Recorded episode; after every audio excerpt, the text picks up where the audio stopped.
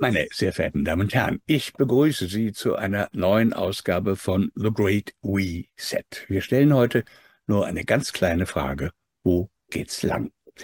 Man könnte auch sagen, wohin führen die Wege der Oberwelt und wohin, auf welchen Pfaden wollen wir wandeln? Vor ziemlich genau vier Jahren wurden wir aus dem routinierten Gang der Dinge entfernt und fanden uns als ausgesetzte Schmuddelkinder am Rande wieder. Da haben wir untereinander rasch Freundschaft geschlossen, wir haben Antworten gefunden, wir haben Kommunikation geschaffen, wir haben großes Wissen herbeigeschafft, uns angeeignet, wir haben erstaunlich viel auf die Beine gestellt. Man darf sagen, beim großen Thema Corona haben wir ungefähr zu 100 Prozent Recht behalten. In gewisser Weise räumt man das sogar ein. Aber es spielt keine Rolle. Unser Ungehorsam bleibt ein Keinsmal und das hat uns geprägt. Und wir werden uns auch weiterhin nicht daran beteiligen, Russland zu ruinieren, Palästinenser auszurotten und wir verweigern uns der Dauerapokalypse des Klimawandels. Wir, das sind in diesem Falle der Philosoph Matthias Burchardt, der Autor, Musiker und Unternehmer Tom Oliver Regenauer und der Schriftsteller und Künstler Raimund Umber. Und ich stelle jetzt erst einmal die Frage, meine Herren, was haben die letzten vier Jahre mit Ihnen gemacht? Und ich meine das ganz konkret und auch ganz persönlich. Wie fühlen Sie sich heute? Was denken Sie anders? Was machen Sie anders als vorher? Zum Oliver, vielleicht fängst du an. Ja, gerne. Ähm, ich muss tatsächlich sagen, dass ich äh, gar nicht anders fühle oder lebe, als ich das äh, vor Corona getan habe. Ähm, ich bin seit 30 Jahren auf der Suche nach Wahrheiten und äh, lese dystopische Literatur. Also ähm, für mich war das nicht überraschend, dass das in der Form passiert. Äh, es hat mich tatsächlich vom Zeitpunkt her dann überrascht, ja. Und äh, auch mit der Wucht äh, der Sozialarchitektonik und der medialen Durchsetzung der Propaganda. Das hat natürlich dann in, in Realität, ja, wenn es dann passiert, äh, schon was mit mir gemacht. Ich war erstaunt eher und äh, verwundert und habe hab mich auch über das Narrativ gewundert, dass es eben über die Gesundheitskrise kommt. Ja, ja. und ich dachte, ich ging immer davon aus, es würde eher in, in, in, in Form eines Krieges passieren. Ja, und äh, habe aber auch schon 2008 oder 2005 Songs äh, geschrieben als Musiker äh, zu den Themen. Einer davon hieß Weltkrieg V3.0. Wenn ich mir da heute den Text durchlese, ähm, dann klingt's leider äh, fast schon prophetisch. Ja. Alles das, was da damals als sehr pessimistisch eingestuft wurde äh, von meinem näheren Umfeld, hat sich äh, bewahrheitet. Und ähm, von daher war ich weniger überrascht und fühle mich eher als Krisengewinner, weil ich tatsächlich in noch nie in so kurzer Zeit in meinem Leben so viele nette, wertvolle äh, intelligente, kreative Menschen kennengelernt habe, äh, die sich wahrscheinlich nicht, hätte ich sonst nie kennengelernt ohne die Krise. Also von daher, da muss ich mich ehrlich gesagt als Krisengewinner bezeichnen. Hast du auch ein paar Leute verloren? Tatsächlich nein. Ich hatte eine gute Vorselektion offenbar. Ich habe äh, keinerlei Freunde. Ich habe keine Freunde verloren. Ich habe mit niemandem Streit bekommen. Ich habe keine Probleme im Arbeitsleben. Ich habe äh, gar nichts, nichts. Also mhm. ähm, das mit meinen Freunden rechne ich mir selbst hoch an, äh, weil das offensichtlich dafür spricht, dass ich mir vorher schon Gedanken darüber gemacht habe, mit wem ich mein Innerstes teile äh, und zu wem ich Vertrauen aufbaue. Und das waren offensichtlich die richtigen. Wir bei Manova möchten mit unabhängigem Journalismus die Spaltung überwinden. Und wir freuen uns sehr, wenn Sie uns dabei unterstützen mit einer kleinen oder gern auch größeren Spende. Vielen Dank.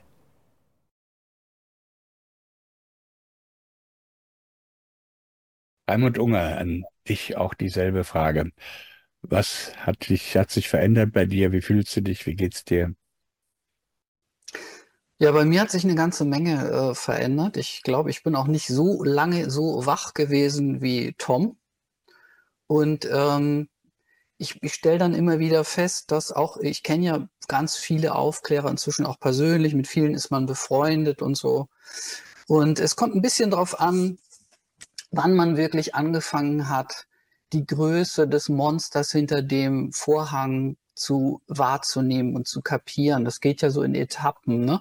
Manche haben bei 9-11 schon gedacht, da ist was faul. Äh, andere haben es, wie ich, erst äh, bei der orchestrierten Flüchtlingskrise, sogenannten Flüchtlingskrise mitbekommen, dass da ganz schön im Hintergrund die Fäden gezogen werden und dass das nicht irgendwie beliebig ist, was da abläuft. Und der letzte große Schwall derer, die aufgewacht sind, äh, war dann wirklich bei Corona, wo man wirklich gemerkt hat, das Ding, ähm, wenn man es dann ein bisschen zusammengezählt hat, mit was vorher mit der Schweinegrippe war, da steckt viel mehr dahinter. Und wenn man an dem Faden erstmal gezogen hat, dann merkt man auch, dass die Klimaerzählung nicht so ganz äh, stimmt. Und schlussendlich mündet das in Erkenntnissen, die dann das eigentliche Monster demaskieren. Da ist dann eben Tom der Spezialist, der dann wirklich in die Tiefe geht und diese Fäden zusammenknüpft und wo man wirklich merkt, es wird wirklich, es gibt all das wirklich, es gibt wirklich auf supranationaler Ebene eine kleine Clique, die äh, jetzt am, am, am, am letzten Finale arbeitet. Die großen Hebel sind natürlich Digitalisierung, digitale Währung, und äh, wie Tom das wunderbar in einem Artikel ausgeführt hat, äh, schlussendlich die gemeinsame Weltsteuer, dass man über die Steuer dann tatsächlich auch einen ganz anderen Hebel hat. Nun ist es so, dass viele Aufklärer, die das irgendwie verstanden haben, eben in ihrem Aufwachprozess, auch Gunnar Kaiser, mit dem ich ja eng befreundet war ähm, und über den ich jetzt so ein bisschen so einen Nachruf geschrieben habe, am Anfang ganz redlich versucht haben, über Sachinformationen aufzuklären. Dass man wirklich gedacht hat, das wissen die Leute nicht. Wir müssen die Leute wirklich mit Sachinformationen. Äh, genau, so bei mir war das auch so. Genau, ja. genau. Walter, mhm. du hast es genauso gemacht mit dem äh, Buch. Äh, und man hat wirklich gedacht, man kann damit was bewegen. Also man hat wirklich gedacht, ja, das muss man die Leute doch ganz klar, die hier sind die Belege und guckt euch mal an, wie das choreografiert ist und damals die Schweine und wieder dieselben Leute, Schweinegrippe und so. Ähm, da hat man sich redlich auf der Sachebene zwei Jahre verausgabt und hat, also ich habe in, de, in den Jahren äh, eine große Trilogie geschrieben. Äh, in, vom, vom Verlust der Freiheit habe ich das dann auch mit der Klimakrise zusammengebracht. Da habe ich dann das erste Mal das entdeckt, wo Tom schon lange drüber schreibt, dass wirklich dieselben Autoren äh, äh, die da wirklich über Corona geschrieben haben, an der Klimakrise mitschreiben, dass es von denselben Thinktanks kommt, dass man auch versucht, diese Narrative zu verknüpfen. Äh, da bin ich so ein bisschen wach geworden und habe das episch da ähm, in meiner Trilogie auch äh, ausgebreitet, immer mit dem Anspruch, Sachebene, Sachebene, muss die Leute aufklären, muss die Leute aufklären. Und dann kommt's bei einigen Aufklärern, bei Tom offensichtlich nicht, ähm, weil er sich nicht so wundert und auch nicht so geschockt ist, kommt es zu so einem Erkenntnisprozess, dass diese Sachebene vergebene Liebesmühe ist. Also dass man diese Prozentsätze derer, die es kapiert haben und derer, die ähm, es nie kapieren werden, nicht wirklich verändert. Also diese berühmte 20-80 Prozent Verteilung. Da muss es also Faktoren geben im Sinne einer Resilienz oder einer Wachheit, die jenseits dieser Faktenfrage schon lange, lange vorher greifen. Also bei mir, ich würde sagen, in der Kindheit, ähm, Matthias würde sagen, wahrscheinlich im Bildungssystem und so weiter. Also jeder hat da seine verschiedenen Schwerpunkte, wo wir feststellen, Moment mal, es geht hier um Massenbildung, es geht um tiefenpsychologische Phänomene, es geht um Resilienzfragen, es geht überhaupt um die Frage, wie kann ein Individuum dieses Monster, diese Wahrheit überhaupt verkraften, dann nützt es nichts, wenn wir das immer weiter demaskieren und nochmal einen Fakt und nochmal den Vorhang weiter lupfen. Im Gegenteil, umso größer wir das Monster dann darstellen und wirklich sagen, Leute, da läuft echt eine konspirative Geschichte, umso monströser wird's, umso mehr, umso größer wird die kognitive Dissonanz und umso mehr kriegen wir den fetten Aluhut aufgesetzt. Das heißt, es muss einen anderen Prozess geben, der überhaupt nichts mit der Sachaufklärung zu tun hat. Und diesen psychologischen Prozess, äh, das ist das, womit ich mich in der letzten Zeit beschäftigt habe. Das ist also nicht mehr nochmal ein 180. Sachbuch und huhuhu und die äh, verarschen uns hier, sondern wirklich zu sagen, wie befähigt man die Menschen eigentlich überhaupt ähm, zum Nachdenken? Wie schafft man Resilienz, dass die Menschen überhaupt sich trauen, äh, diesen, dieses Monster mal stückweise wahrzunehmen? Darüber reden wir gleich noch über dein äh, sehr schönes Buch, Die Heldenreise des Bürgers und die anderen Sachen, die du dazu geschrieben hast. Ich erlaube schon mal einen kleinen Einwand, den wir jetzt aber nicht diskutieren, sondern später nochmal. Ich glaube nicht, dass das Verhältnis 80-20 Prozent stabil ist. Es bewegt sich sehr viel. Es ist natürlich, wir können es empirisch schlecht verifizieren, zum Beispiel durch eine Umfrage. Aber es gibt einige Indizien, die finde ich schon ganz interessant. Und es hat sich auch in letzter Zeit was geändert. Und es hat sich durch uns durch auch was geändert. Und mein Lieblingsbeispiel ist natürlich die Impfkampagne, die einfach, äh, das, da funktioniert gar nichts mehr. Ich, ich kenne so viele Leute, die sagen, um Gottes Willen, und die, haben, die gehörten nicht zu unserer Fraktion und ich kenne auch viele Ärzte, die sagen, ich mache das nicht mehr. Ähm, irgendwas muss durchgesickert sein und ähm, das finde ich schon interessant. Ähm, wenn ich noch eine Sache ergänzen darf, lieber Ramond, die, bei mir war das auch dieses, auch, ich hatte am Anfang das Gefühl, wir können ja wohl nochmal darüber diskutieren.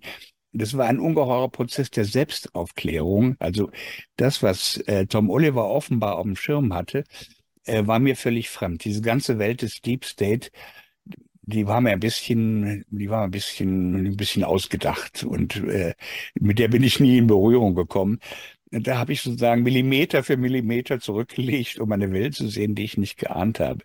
Und ähm, es war schon, schon ein Prozess, bis man schließlich gemerkt hat, naja, also Diskussion ist ausgeschlossen. Wir sind auf uns angewiesen und das sind ja nicht die schlechtesten Gespräche. Matthias Burchert, wie geht's dir? Mir ging's lange ziemlich elend, ehrlich gesagt. Ich bin da reingestartet wie in ein Spiel. Ich Matthias, du bist sehr, sehr leise. Also Echt? ich weiß nicht, ob es bei euch Test, so Test, ankommt. Test. Hört ihr mich jetzt besser? Also nee, nee, nee. Ich finde es nicht so schlimm. Ich finde es okay. Bisschen leise, aber okay. Ja. Ich auch, ja.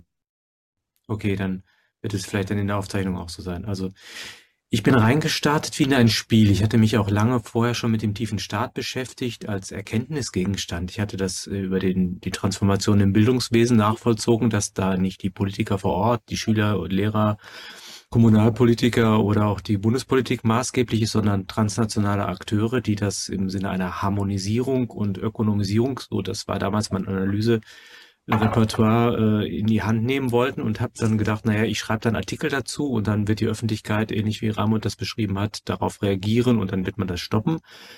Und habe das Monster zwar beschrieben, aber ich habe seinen Atem nicht gespürt. In der Corona-Zeit selber bin ich dann äh, isoliert worden. In einer quasi Frühverrentung habe ich äh, fern Lehrer von meinem Schreibtisch aus betrieben, bin ich mal an die Uni gegangen und es gab zwei Sphären eigentlich, die mich betroffen haben. Das eine war mein unmittelbares Körpererleben und das andere war das große Monster, das um mich herum sich aufbaut, aber sozusagen diese, diese Zwischenwelt der Zivilisation, der Kultur, der Heimat in, in den Geflogenheiten und Bewandtnissen des Alltags, das brach plötzlich weg. Und was ich gemerkt habe, ist, dass zum Gelingen dessen, was ich für ein gutes Leben halte, Strukturen erforderlich sind, die ich vorfinde und die mir auch entzogen werden können. Das heißt, dass sowas wie eine Argumentation greift, ist angewiesen auf einen Kontext des Argumentierens, wo das bessere Argument das schlechtere Argument aussticht und Menschen bereit sind, das zu akzeptieren. Wenn äh, eine Medienlandschaft allein durch Propaganda Wiederholung und psychologischer Beeinflussung geprägt ist, dann kann man noch so gut argumentieren, man wird eher lächerlich, weil man etwa ein Komplexitätsniveau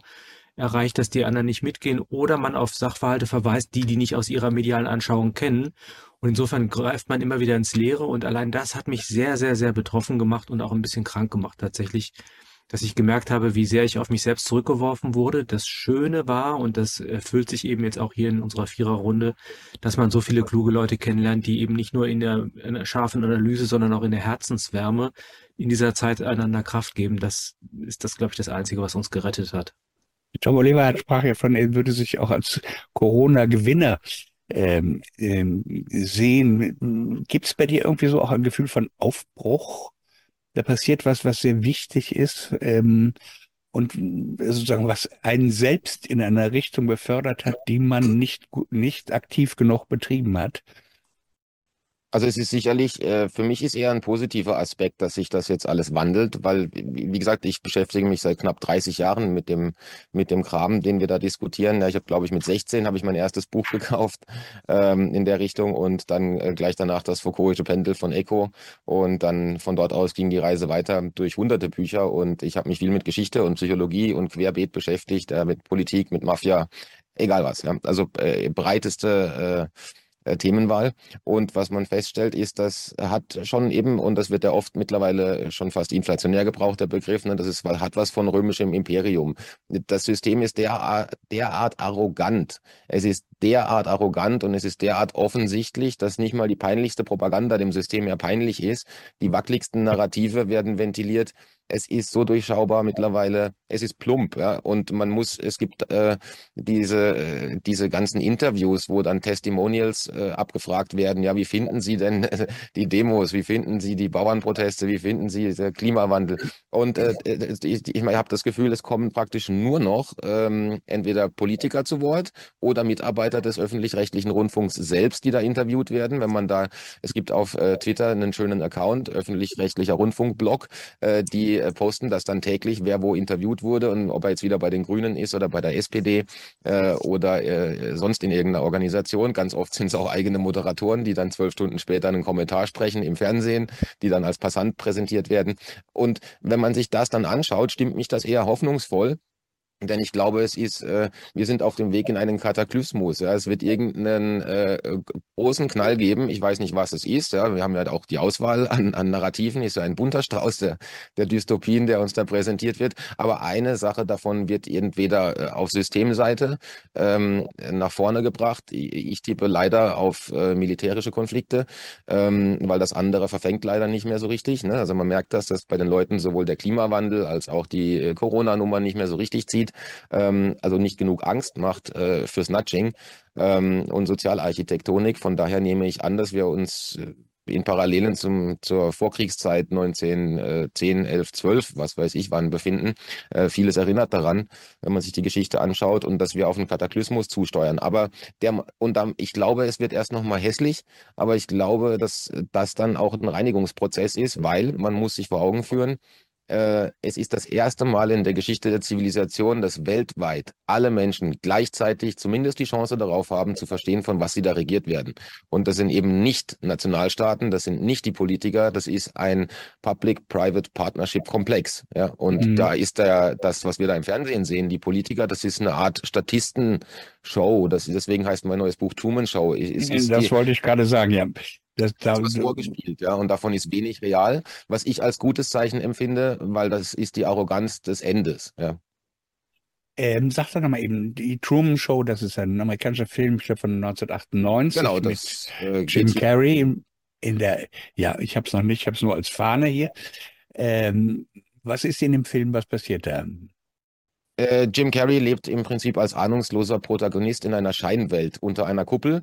Äh, es ist eine heile Welt, in der alles perfekt ist und super happy und freundlich und äh, es ist alles super. Ja. Er könnte der glücklichste Mensch der Welt sein, würde ihm nicht irgendwann, und ich verkürze das jetzt alles, ein Scheinwerfer vor die Füße fallen auf der Straße und er dann irgendwie langsam Zweifel entwickeln, warum das alles so ist und wieso seine Kindheit ihm so und so erzählt wird und was, was es da für Hintergründe gibt zu seiner Person und wie er entstanden ist und wieso er sich schlecht mhm. erinnert.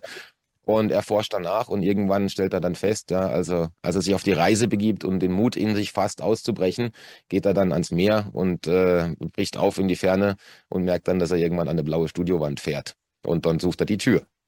ja, er ist also von 5000 Kameras seit Jahren dauernd gefilmt worden. Genau, und man sieht auch immer da im Hintergrund natürlich, das finde ich das Interessante, man sieht auch im Hintergrund oft die Regie. Ja? Also du siehst im Prinzip dann, äh, äh wie es äh, außen, also außerhalb seines Lebens aussieht und wie man mit ihm spielt. Ähm, du schreibst, also du, du hast es selbst schon beschrieben, ähm, es geht darum, uns angesichts dieser Truman-Show, in der wir uns befinden und offenkundig sind uns die Kameras vor die Füße gefallen, äh, die Scheinwerfer schon vor die Füße gefallen, wir mussten aufhören. Es geht darum, unser analoges Selbst wiederzufinden. Ähm, aus diesem ganzen Kinoraum, aus diesem ganzen Statisterie raus. Was heißt das? Oder was heißt es ungefähr? Also für mich heißt das äh, tatsächlich, äh, heißt Fortschritt im Jahr 2024, Nokia 8210 zum Beispiel, ohne Werbung zu machen. Wir müssen uns aktiv damit beschäftigen, dass Digitalisierung nicht äh, zu unserem Wohle passiert. Ja, das mag vieles bequemer machen. Am Ende ist aber ein Smartphone eine Waffe. Ja, das wurde vom Militär entwickelt, genauso wie viele andere unserer Technologien, die wir nutzen. Wir müssen uns aktiv damit beschäftigen, dass solche Te Technologie ähm, ein nützliches Tool sein kann Ähm, aber wie mit einem Hammer kann ich auch einen Nagel in die Wand hauen oder jemandem den Kopf einschlagen. Und es ist einfach der Unterschied, wie ich das anwende. Ich muss dazu kommen, zu einem Punkt, wo ich es als Tool verwende, als nützliches Werkzeug in meinem ansonsten selbstbestimmten Alltag. Die meisten Leute, und da will ich gar nicht so lange drüber reden, das ist ein sehr tiefenphilosophisches äh, Thema, da kann, glaube ich, Matthias vielleicht noch fundierter sprechen. Ähm, die meisten Leute nehmen aber tatsächlich statistisch gesehen heutzutage, vor allem Jugendliche, ihre Umwelt primär über Bildschirme und Displays wahr. Wenn äh, 6,5 Stunden der Durchschnitt eines äh, Handynutzers sind mittlerweile, nicht nur in den USA, sondern äh. weltweit, sechseinhalb Stunden Smartphone-Nutzung am Tag ist der aktuelle Durchschnitt für die, für die Menschheit, äh, dann ist unsere Spezies äh, stark bedroht, denn wir nehmen die reale Welt nicht mehr wahr. Äh, zumindest ein großer Teil der Menschen. Und deswegen heißt mein Buch Truman Show, es ist eine kurati kuratierte Realität. Wenn du rausgehst ins Café und setzt dich dorthin, einen Kaffee trinken, steht niemandem auf der Stirn äh, Ukraine, mhm. äh, Corona, äh, Klima, äh, ich rede mit ganz vielen Leuten im Café, von denen ich eine Vermutung habe, in welche Richtung die wahrscheinlich tendieren. Aber zunächst einmal teilen wir uns ein Habitat. Das sind um mich herum Mitmenschen, mit denen ich umgehen muss. Und entsprechend respektvoll behandle ich erstmal jeden. Und das macht mein Leben wunderbar. Ich habe nicht mit jedem automatisch Streit oder verwehre mich den anderen. Ähm, ich lebe mein Leben so, wie ich es kann, in meiner Autonomie, die ich habe, die, die ich mir erkämpfe, die ich mir möglich mache, dadurch, dass ich äh, versuche, mich ähm, von so Dingen nicht so stark beeinflussen zu lassen und alles mit Humor zu nehmen, ja. Ähm, weil genau da will uns das System hinhaben, dass wir ohnmächtig sind, deprimiert, äh, ängstlich und genau den Gefallen werde ich dem System nicht tun. Du schreibst, es geht um einen existenziellen Kampf um das eigene Ich. Absolut. Ähm, und das ist auch das Thema von Raimund Unger, wenn ich das so mal verkürzen darf, in seinem Buch Die Heldenreise des Bürgers vom Untertan zum Souverän. Das ist ein Buch, was einen so schnell gar nicht loslässt. Und vielleicht erklärst du nochmal eben, was es mit dieser Heldenreise auf sich hat. Und ob es derselbe existenzielle Kampf um das eigene Ich ist, wie von dem Tom Oliver spricht. Ja, gerne. Also bevor ich äh, noch mal äh, was zum Buch sage, würde ich gerne noch was zu Tom sagen und äh, letztlich auch zu Matthias, weil wir hatten ja so ein kleines Vorgespräch und es geht schon auch um die, diesen unterschiedlichen Ausblick. Ich habe den Artikel von Tom gelesen, sehr lesenswert, irgendwas mit Ablenkungsmanöver, wo du über die digitalen ähm, Medien schreibst und die Digitalisierung, was das mit dem Gehirn macht und so weiter. Ne?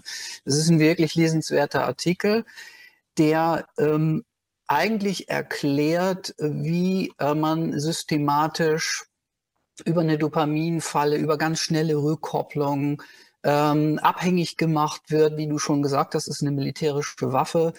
Äh, und äh, wenn man das noch ergänzt mit noch anderen systematischen Entwurzelungen, die ich in meinen Büchern habe, es gibt sozusagen einen systematischen Angriff auf das integere Ich äh, des Menschen. Ähm, mit, einem, mit einer Fokussierung, die, die die Aufmerksamkeit ständig von, von der Intuition und von dem eigenen Fühlen ablenkt.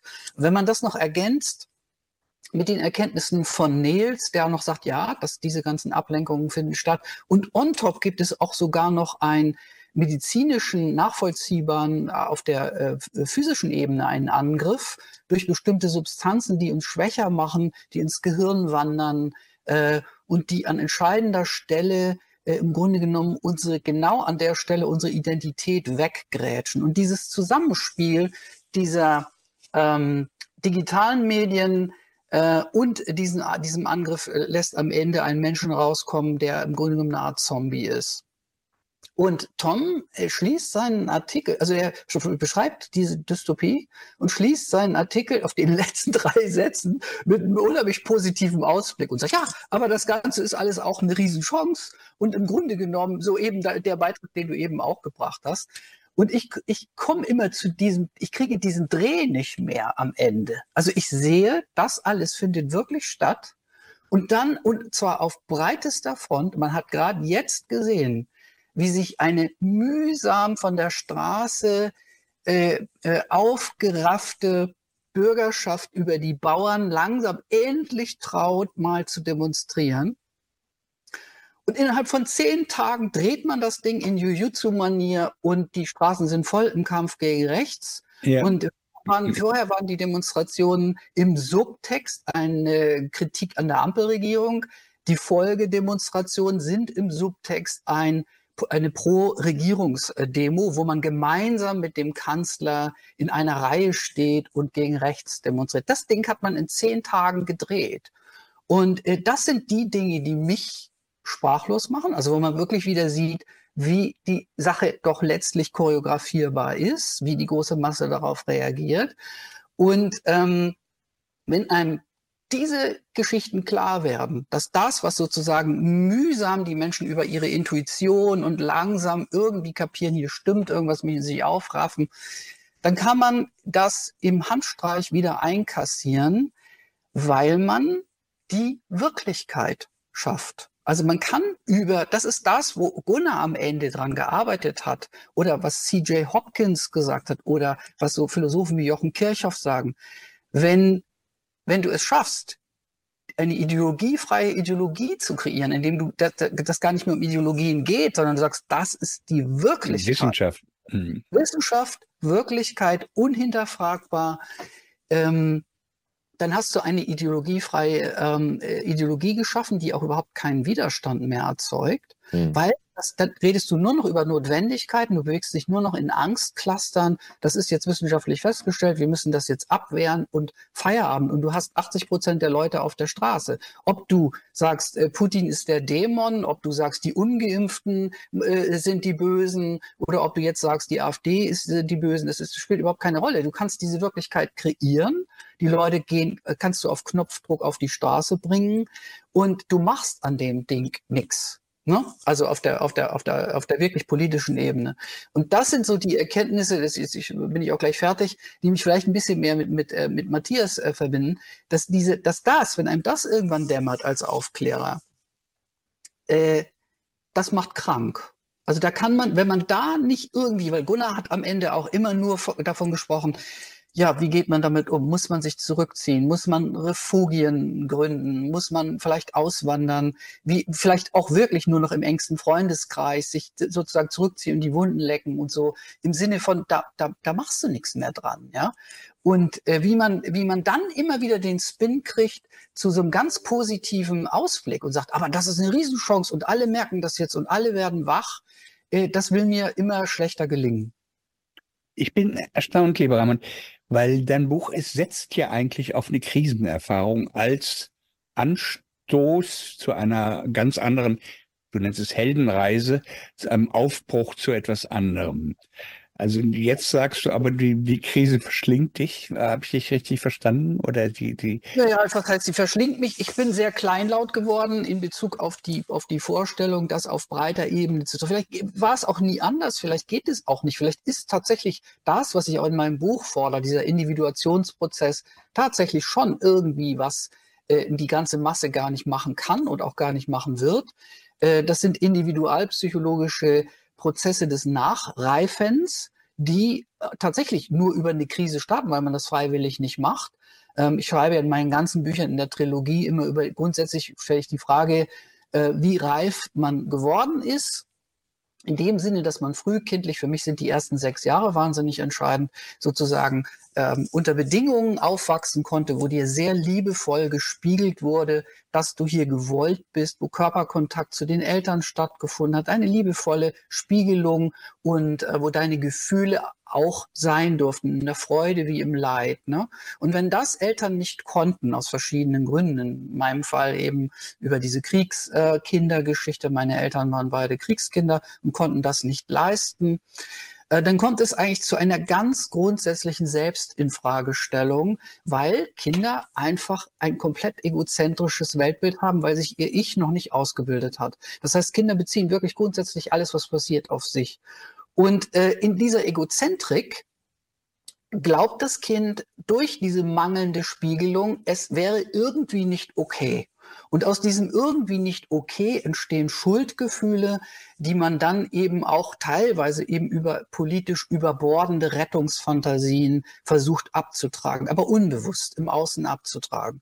Und um da rauszukommen, um diesen Individuationsprozess nachzuholen, äh, da kann, das kann man nur individualpsychologisch machen. Und da beschreibe ich eben anhand des Mythos, ähm, dass das nur über eine Krise geht, dass du, dass du also erstmal ziemlich tief äh, mit dir, mit deinem Latein am Ende sein musst, bis du bereit bist, irgendwie mal was anders zu machen. Und das kann man dann als Märchen beschreiben. Das ist im Grunde genommen ein Archetyp.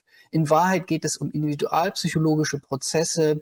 Äh, wenn du zu den weniger Glücklichen gehört hast, die dir das über die Eltern in die Wiege gelegt haben, also sozusagen in die Wiege gelegt, das Gefühl, ich bin hier sicher, ich bin angenommen, dieser Planet ist, kommt mir entgegen, die Menschen sind freundlich und ich bin, kann in Augenhöhe anderen Menschen begegnen. Wenn du dieses Glück nicht hattest, dass du das Genuin quasi geerbt hast, äh, bleib, bleiben dir nur zwei Wege. Dir bleibt im Grunde genommen Projektion und Abwehr. Das ist dann weniger schön. Das, dann kann man gerne mal auch so einen narzisstischen Spin nehmen, indem man dann andere belehrt und so. Ähm, oder dir bleibt äh, das, das, das nachträgliche Nachreifen über ähm, im Grunde über diese Prozesse, die ich im Buch beschreibe. Matthias, war das eine psychosomatische Reaktion? Ja. ähm, ich variiere meinen äh, Beitragseinstieg jetzt schon seit einiger Zeit. Ich wollte erst einen doofen Witz machen, dann wollte ich mich philosophisch profilieren mit einer aristotelischen Kategorie. Ich mache einfach beides, um auch eine Verbindung zwischen beidem herzustellen. Das war brillant, was die Kollegen gesagt haben. Also dem ist nichts hinzuzufügen, vielleicht eine Vermittlung. Ähm, Aristoteles hat die Kategorie der Steresis eingeführt. Äh, das heißt lateinisch Privatio. Unser Wort Privatheit, Privatsphäre kommt daher und das heißt nichts anderes als Beraubung. Das ist die Präsenz des Fehlenden.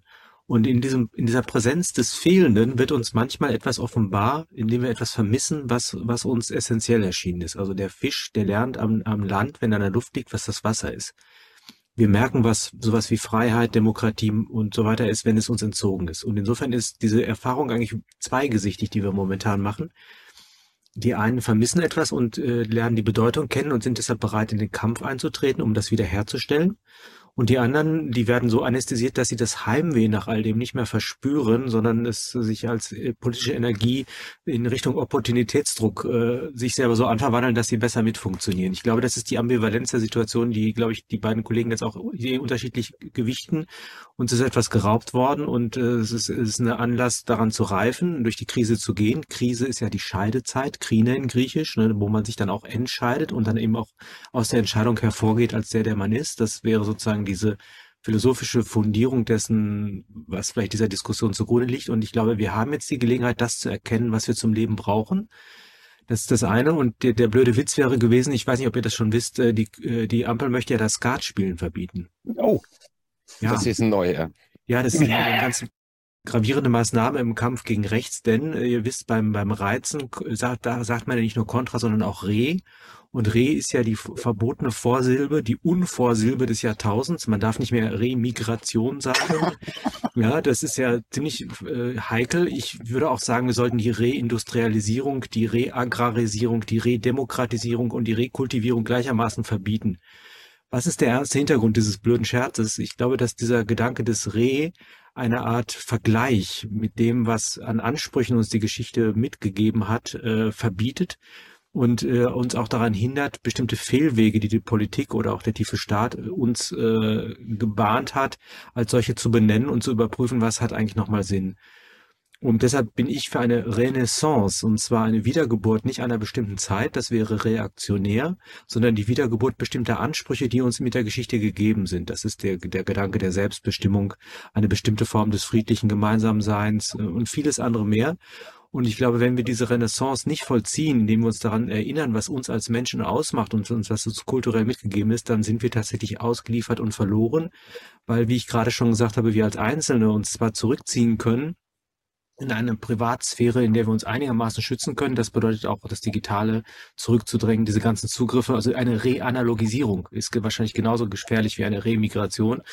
Äh, also das wäre, das wäre meine Perspektive. Und äh, ich habe mich nochmal dran erinnert, wie meine Professoren damals hochnäsig gelästert haben über Biedermeier, ja, über Menschen, die sich zurückgezogen haben in kritischen Zeiten ins Private und haben dabei völlig unterschlagen, dass es Situationen gibt, wo die Öffentlichkeit so verheerend ist, dass allein die Privatsphäre als Kraftquelle uns ein Überdauern in einer verwinterten Welt ermöglicht Und auch die Emigration, also als das Auswandern und sich entziehen, wurde immer so als, als feige Variante beschrieben. Oder warum haben die Leute sich damals gegen die Nazis nicht gewehrt? Das sind genau die Leute, die jetzt alle mitmarschieren und sich dem Ganzen auch so anpassen. Insofern sind diese Ambivalenzen inzwischen alle offen zutage getreten. Aber unsere Generation muss es machen, denn das, was wir an Kultur momentan verspielen, äh, ist nicht perfekt gewesen, aber ist von Generationen zustande gebracht worden. Und wenn wir es einmal aufgeben, dann verfällt es. Das wird deutlich an der Landwirtschaft. Letzter Punkt. Die äh, Erschließung und Kultivierung von Landflächen läuft über Generationen. Das muss erschlossen werden. Und was wir verwildern lassen, ist uns als Ackerbaufläche für die Zukunft entzogen. Das heißt, da, das ist sinnbildlich für alles andere. Das heißt, wenn wir einen Kulturabbruch jetzt vollziehen, das können wir machen oder das wird mit uns gemacht, äh, werden wir es schwierig haben, daran wieder anzuknüpfen. Und deshalb ist unsere Generation in einer besonderen Verantwortung. Raimund, ich ähm, äh, habe es mein Leben lang eigentlich immer mit Tina Turner gehalten, We don't need no heroes. Ähm, und ich frage mich, muss man ein Held sein, um mal irgendwann Nö zu sagen? Also wenn ich jetzt diese, Tom Oliver beschreibt das sehr, sehr schön, diese Truman Show, diese kurz erbärmliche Propaganda, zum Beispiel über Russland, muss ich weder tief gebildet sein, noch ähm, ein, ein charakterstarker Mensch sein. Das ist einfach das, was wir 50 Jahre lang, also ich zumindest 50 Jahre gelernt haben. So sieht schlechte Propaganda aus. Warum muss ich ein Held sein, um das zu erkennen und zu realisieren? Also, naja, also man müsste vielleicht jetzt schon mal äh, den, den, den Heldenbegriff äh, so ein bisschen von der, von der Heldenreise abkoppeln.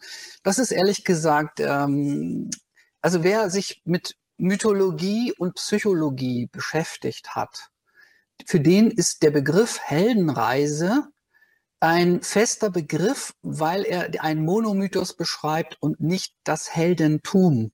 Also man muss wirklich da unterscheiden und es ist vielleicht sogar ein Fehler gewesen, dieses Buch Heldenreise zu nennen, weil ganz viele Leute, das Wort Held ist in Deutschland verbrannt äh, und ganz viele Leute können mit diesem eigentlichen mythologischen Begriff nichts anfangen, dass das eine Journey beschreibt und eine Reise und ein Prozess ist, eine prozesshafte Beschreibung eigentlich.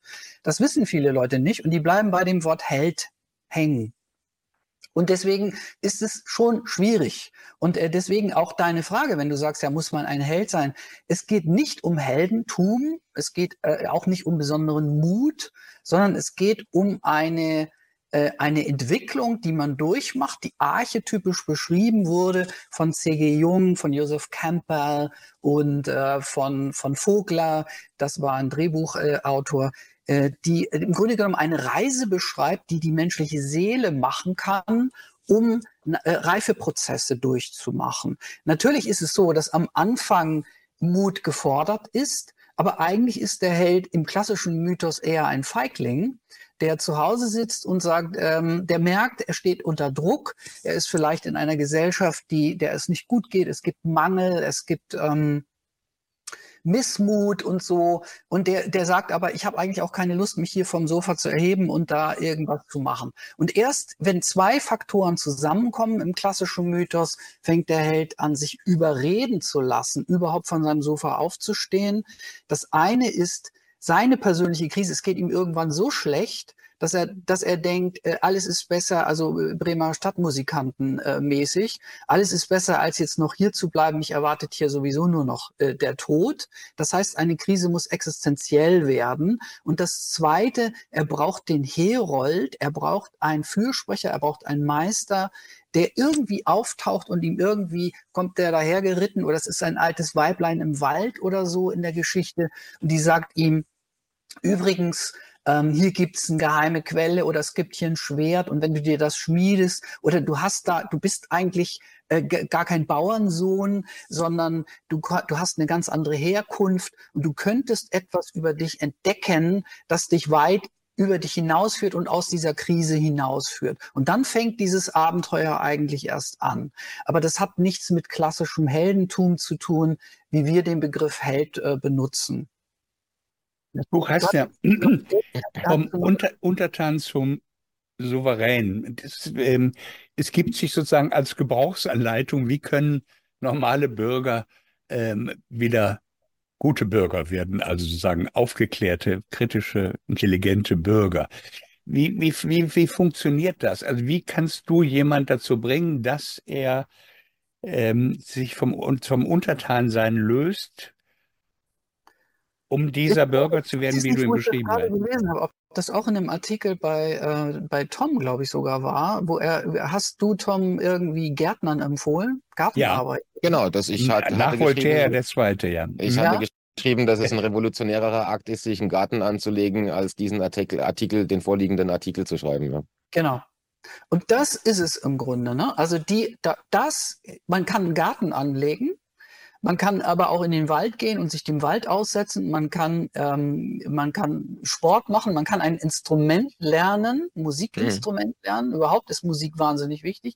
Man kann, und das sind eben meine Skills, ich nenne das in meinem Buch Drachenschwerter, ähm, das sind die Dinge, mit die ich eben jahrelang gemacht habe. Ich bin professioneller Maler. Man kann malen. Malen ist eine unheimlich effektive Möglichkeit, in einen inneren Dialog zu kommen und sich seinem inneren Sensor auszusetzen. Und genau das Gleiche kann man aber auch mit völlig unbelasteten Tagesprotokoll schreiben machen. Es gibt ähm, eine berühmte Autorin, Julia Cameron, die den Weg des Künstlers beschrieben hat und die empfiehlt die Morgenseiten, die empfiehlt im Grunde genommen eine unbelastete Selbstreflexion ähm, wo man einfach aufschreibt wo abfließen darf, was man im Kopf hat. All diese Möglichkeiten, also diese beiden Drachenschwerter empfehle ich in meinem Buch. Also Drachenschwerter heißt Skills, sich zu erarbeiten, wie man mit dem Unbewussten, was man jahrelang verdrängt hat und was zu einem Monster herangewachsen ist, äh, kämpfen kann. Eigentlich nicht kämpfen, sondern eher in den Dialog tritt um das zu integrieren, also um das wieder eben nicht mehr projizieren zu müssen auf andere, die dann ganz böse sind, sondern wo man das wieder für sich als Seelenanteil erkennt. Und dafür muss man aus dem tagbewussten, völlig abgelenkten Ich und vor allen Dingen indoktrinierten Ich äh, in den Bauch und man muss wieder fühlen können, wer man eigentlich ist, wie man hier gestartet ist und man muss die Sinnfrage zulassen können, was diese ganze Veranstaltung hier überhaupt soll. Also letzten Endes geht es natürlich um die Ablösung einer knallhart materialistischen Weltsicht zu einem wie auch immer gearteten transpersonalen spirituellen Modell. Und um da irgendwie hinzukommen, das sind genau die Dinge, mit denen sich Gunnar am Ende beschäftigt hat, da wieder hinzukommen, muss ich da kann ich einen Garten pflegen, ich kann ein Instrument lernen, ich kann malen, ich kann die verschiedensten Dinge tun, die mich aus dem Kopf rausbringen und die mich in eine Feedback-Schleife bringen, äh, mich wieder wahrzunehmen, wer ich eigentlich bin. Matthias. Jetzt mache ich den Advocatus Diaboli. Das hat mir alles sehr gut gefallen, äh, Raimund. Und du hattest ja selber aber auch gesagt, dass wir doch getragen sind von etwa einer etwas düstereren Stimmung. Ich habe gerade Karl Schmidt gelesen, der Begriff des Politischen und da ist die Hauptkategorie des zwischen Freund und Feind. Ich konnte dem bisher wenig abgewinnen, habe aber verstanden, dass wir gerade eine Feindschaftsanfrage erhalten haben via Facebook von den Akteuren, die gerade gegen uns auf die Straße gehen. Und das heißt, mein eigener Garten ist bedroht von Menschen, die mir sagen, dass der Privatanbau von Gemüse dem Klima schadet und dass ich dann möglicherweise das alles nicht mehr darf. Das heißt, das Monster gestattet mir gerade nicht diese Quellen der Selbstfindung und ich muss es dagegen verteidigen, so dass ich zwangsläufig auf dem Wege zu mir selbst in einen Konflikt gerate, den ich mir gar nicht aussuche und in Feindschaft, obwohl ich vielleicht lieber diskursiv oder konkurrenzhaft mit anderen umgehen würde, wird mir diese Kategorie plötzlich aufgezwungen und es ist irgendwie eine ja, unfreiwillige Erweckung hinein in eine, eine Biografie und eine Seite, die mich zu politischen Menschen macht, obwohl ich es gerne vermeiden möchte. Und das ist die große Tragik, glaube ich, dass wir äh, ein bisschen verwöhnt waren durch friedliche Atmosphären, die uns äh, das Gefühl gegeben haben, wir, wir, wir müssen uns darum nicht kümmern und deshalb haben wir es vielleicht auch ein bisschen schleifen lassen, diese Punkte, die uns die Lebensmöglichkeiten rauben, auch zu thematisieren, zu pflegen und auch zu verteidigen gegen Leute, die darauf Anspruch erheben wollen plötzlich. Mhm. Wenn ich da kurz noch was einhaken darf, dann, äh, also ich bin auch nicht der Meinung, dass es, äh, wie, wie Walter das vorhin gesagt hat, dass es 80-20 ist. Ja, ich glaube, dass die Mehrheitsverhältnisse oben 20 pro äh, Narrativ, unten 20, sagen wir mal, gegen Narrativ und das in der Mitte ist so eine Art Seegras im Wind. Ja, das äh, bewegt sich dahin, wo die Wiese grüner ist in, in der Regel. Und ähm, ich habe das Gefühl, dass äh, wir uns oft viel zu viele Gedanken darüber machen, was wir tun sollten. Ähm, wie ich es vorhin gesagt habe, die eigentliche Revolution ist für mich ein glückliches Leben zu führen. Und äh, ich, ich mag einen Vorteil haben, nämlich, dass ich aus der Hip-Hop-Kultur komme. Die ist sehr konfrontativ. Da schreit man sich auf der Bühne an, beschimpft sich und geht danach wieder zusammen runter und äh, gibt sich die Hand. Ja, das ist einfach mal ähm, sehr raue Umgebung, ja, sagen ist wir mal. Ist der Sexismus eigentlich noch zulässig im Hip-Hop? ich weiß, da wird auch schon gegendert, ja. Da wird auch schon gegendert. Also, ich habe mit dem domestiziert? Ja, ich habe also äh, mit der heutigen Hip-Hop-Kultur habe ich auch meine schweren Probleme. Da gibt's nur noch Ausreißer, aber so was da als Hip-Hop verkauft wird, das ist nicht mehr meine Welt, dann tut mir leid. Aber ähm, früher war das eine sehr anarchische Umgebung. Das war sehr anarchische Musik, das war äh, sehr staatskritisch, staatsfeindlich, das war äh, eben auch ein raues Umfeld, in dem man sich wirklich verbal sozusagen auf die Fresse gehauen hat, aber danach wieder die Hand gegeben und äh, sich respektiert hat. Ja?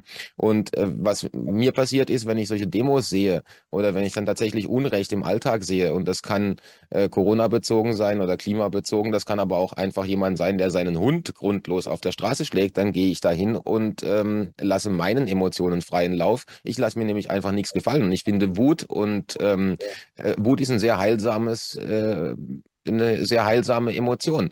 Man muss sie nur produktiv kanalisieren. Also viele der Songs, die ich geschrieben habe, habe ich geschrieben, weil ich wütend war auf das System, wie es meine Großmutter behandelt hat, wie äh, es mit mir in der Schule umgegangen ist, wo ich nie hingepasst habe in keine der Schulen, ähm, in kein Umfeld. Das System, das was mir offeriert wurde, das hat nie gepasst. Ja. Und diese Wut habe ich in Texte kanalisiert und in teilweise ja, äh, ziemlich deutliche äh, Musik. Ja. Äh, und ich finde, dass das heute aber auch in einer gewissen Weise verloren geht. Wir sind dann alle darauf bedacht, auch da sehr mit Samthandschuhen und mit, wie Walter es vorhin auch gesagt hat, mit Sachargumenten zu überzeugen. Manchmal muss man nicht Sachargumente haben, manchmal muss man laut sein, seine Position verteidigen und den anderen sagen, sie sollen sich ja, äh, schleichen. ähm, weil man einfach auf seinen Punkt auch bestehen muss. Ja, also es gibt einfach rote Linien und die gilt es zu verteidigen. Und an der bleibe ich stehen, da kann mir kommen, wer will. Deswegen bin ich eher von Schulen geflogen und aus Unternehmen rausgegangen, weil es gibt rote Linien, moralische Grenzen und es gibt Dinge, die tue ich nicht, Dinge, die äh, lasse ich mit mir nicht machen.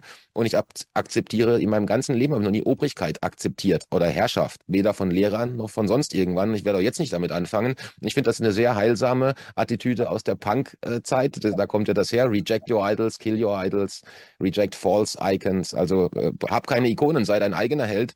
Und äh, da kommen wir auch wieder zu Raimond dann. Äh, ich habe Vorbilder. Ich bin inspiriert von John Lennon ja, und Working Class Hero und, und anderen tollen Musikern oder von Umberto Ecos Büchern oder von Roger Willemsens Reden. Aber in meinem Leben bin ich der Held. Und äh, das ganz unbewusst. Das muss an der Erziehung liegen. Und ich danke meiner Mama bis heute, dass sie mir so viel Liebe und Wärme mitgegeben hat und Selbstvertrauen auch, dass ich äh, mir keine Angst machen lasse. Also das Einzige, was ich im Leben fürchte, ist, dass meine Mom irgendwann das Zeitliche segnet. Ja. Und ich finde das sehr heilsam, weil mit dieser Wut kann ich auch rausgehen und was bewegen. Und äh, da bin ich wirklich der bildlich eine, der gegen 100 sagt, ich habe eine andere Meinung. Da können die machen, was sie wollen und sich auf den Kopf stellen. Mir fällt auch, also bei Tom Oliver ist es gerade so am allerschönsten. Du beschreibst deine Welt, diese Truman-Show-Welt, die sozusagen auf eine Weise verlogen ist, organisiert, kalkuliert, kalkuliert, verlogen ist, dass es einem schlecht wird. Aber dann geht's nach innen. Finde dich selbst. Genau. Raimund Unger, finde dich selbst. Matthias Burchardt, er würde das über Bildung ausdrücken. Äh, aber wahrscheinlich geht es auch um selbst.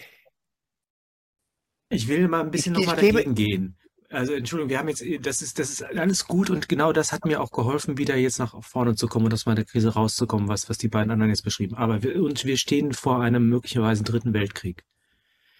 Es ist, glaube ich, nur noch eine Frage der Zeit, bis sowas wie ein Reichstagsbrand inszeniert wird und wir sowas wie einen Bürgerkrieg haben können bei uns. Der ist gewissermaßen schon erklärt, aber noch nicht ausgebrochen.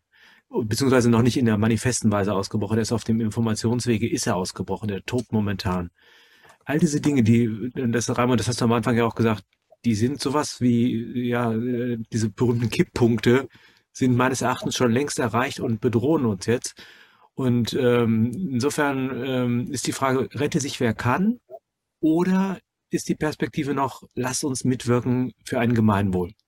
Also ich denke vorleben. Ja, das, ich denke, man muss es vorleben und äh, ich glaube, wenn das, wenn die Krise so existenziell wird, dass es auch den letzten betrifft, dann werden die Leute nach dem Strohhalm und nach dem grüneren Teil der Wiese suchen. Und wenn sie dann sehen, auf unserer Seite, wo sich kleine äh, Communities gebildet haben, äh, wo Leute noch äh, net, nette Partys haben, gute Laune und ihr Leben leben, ist es attraktiver, dann werden sich äh, da mehr Leute anschließen. Und ich glaube, man kann auch zum Beispiel, wenn man die Schweiz anguckt, letzter Satz schnell zu dem Thema, äh, die Volksabstimmung November 21 zum Covid-Gesetz, da waren 43 Prozent, glaube ich, waren es gegen das Gesetz. Ja, das äh, ist nicht irgendwie 20 Prozent, äh, wie man, und ich glaube, die, die Bevölkerung ist schon in etwa ein bisschen vergleichbar. Ja? Also ich, ich denke, Österreich, Schweiz, ähm, äh, Deutschland, äh, dass die Mehrheitsverhältnisse in gewisser Weise vergleichbar sind. Also diese angeblichen 10, 15 Prozent Corona-Skeptiker, äh, das war meiner Meinung nach nie so. Das war immer eine mehr, das waren immer mehr Leute und man hat uns medial verkauft, das ist anders.